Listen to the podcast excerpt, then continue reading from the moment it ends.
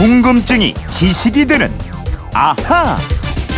네, 세상의 모든 궁금증이 풀릴 때까지 궁금증이 지식이 되는 아하입니다. 휴대폰 뒷번호 5051님이 국내에서 가장 긴 터널이 곧 개통된다고 들었는데요. 터널을 뚫을 때 어떤 방식으로 공사를 하는지 갑자기 궁금해졌습니다. 터널 공사 방식을 알려주세요. 이러신 건데 궁금증 해결사 김초롱 아나운서와 해결해 드리겠습니다. 어서 오세요. 네, 안녕하세요. 김초롱 씨는 가장 기억에 남는 터널이 어딥니까? 아니, 터널이 기억 남는 것보다는 네. 터널에서 생긴 일. 이게 오. 기억에 남더라고요. 뭐 무슨 일이 생겼는지. 요즘에는 그 모세의 기적을 터널에서 볼 수 있잖아요. 그게 뭡니까 그게? 어? 아니 이런 일 생기면 안 되겠지만 좀 급한 일, 막 사고나 뭐 이런 거 생겼을 때 네. 운전자들이 쫙 길을 터주면서 앰뷸런스 쫙 지나갈 수 있게 어, 해주고. 터널에서 그거 봤어요? 예.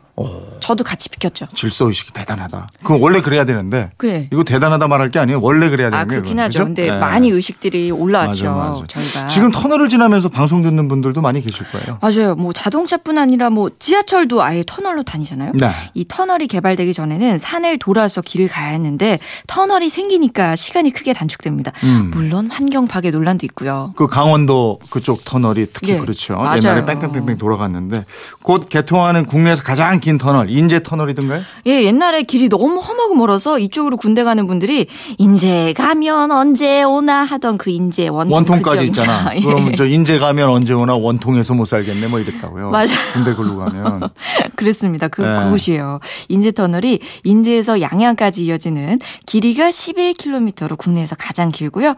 세계에서도 11번째로 긴 터널입니다. 음. 이 터널 공사에 사용된 콘크리트가 30평대 아파트 8,500 세대를 건설할 수 있는 양이라고 합니다. 어, 네. 30일 개통을 앞두고 지금 마무리 작업이 한창인데요. 음. 이 터널이 S자 곡선으로 돼 있어요. 터널인데 직선이 아니고 곡선 터널이에요? 그거 왜 그랬지? 터널 교통 사고를 보면 네. 직선 도로가 곡선 도로보다 약 10배 정도 사고 발생률이 아, 높습니다. 쫙 밟아 달리니까. 그러니까요. 과속 많이 하죠. 네. 졸음 운전도 할 수 있기 때문인데요.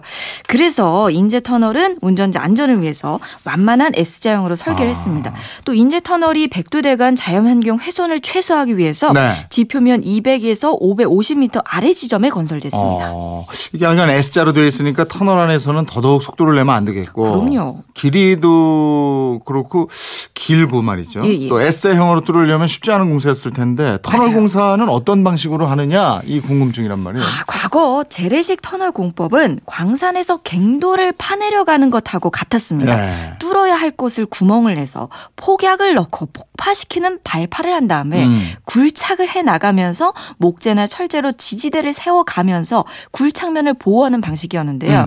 이 방식은 비용도 많이 들고 공사 진행 속도도 느립니다. 네. 그래서 지금은 크게 세 가지 방식을 하는데 NATM 나틈 공법, TBM 공법, 그리고 침매 공법입니다. 나틈 TBM 침매. 어 이게 뭐 전문 용어라서 이게 무슨 뜻인지 잘 모르겠는데.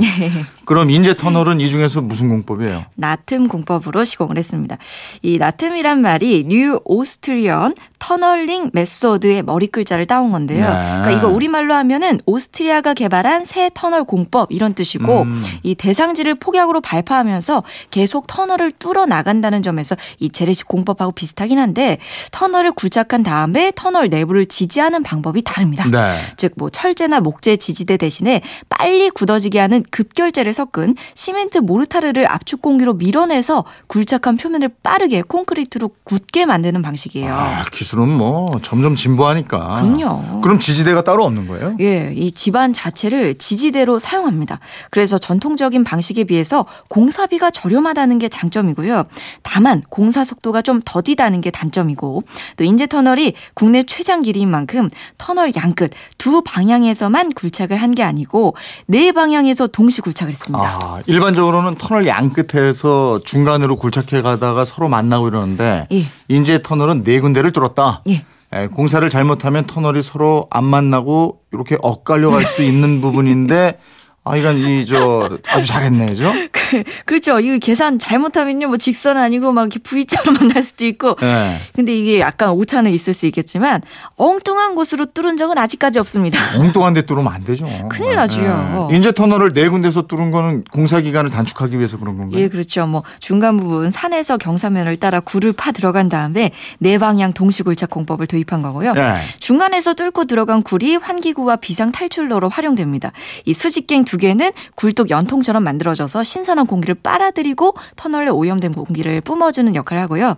또 유사시에 탈출 통로로 이용할 수 있게 엘리베이터도 설치됐습니다. 아, 잘했네요. 예. 그렇게 긴 터널 중간에 사고가 나면 큰일이잖아요. 그럼요, 이 긴 터널에서 사고가 발생하면 대피는 어떻게 하고 구조차는 어떻게 진입할까 음. 이런 의문 가지시는 분들 계실 텐데 이 인제 터널은 피난 연락갱을 이 160에서 200m 간격으로 37개소를 설치를 했습니다. 네. 그래서 어느 방향이든 100m 이내로 피난을 할 수 있고요. 음. 또 차량용 연락갱이 이 600m 이내로 20개씩 설치가 됐고 네. 그중에 6곳은 대형 차량이 피난을 할 수 있다고 합니다. 음, 인제 터널에 적용된 나틈 공법이라는 거 이건 알겠고 예. TBM 공법이라는 거는 뭐야? TBM은 터널 보링 머신의 약자예요. 음. 그러니까 굴착기로 집안을 뚫는 공법이 됩니다.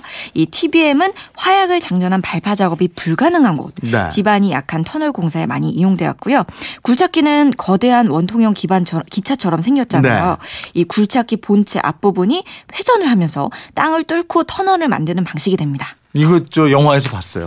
보셨어요? 어, 예, 어느 영화요? 예. 뭐 미국 영화인데요. 예. 조금 터널 뚫는 건 아니고 예. 얘네들은 그 지하 금고 털려고 그거 그걸 가지고 하더라고. 영화 맞네요, 여행. 화약을 쓰지 않고 산이나 예. 안반을 뚫고 야 이거 힘이 굉장하겠어요. 그렇죠. 뭐 안반을 갈아버려야 하니까요.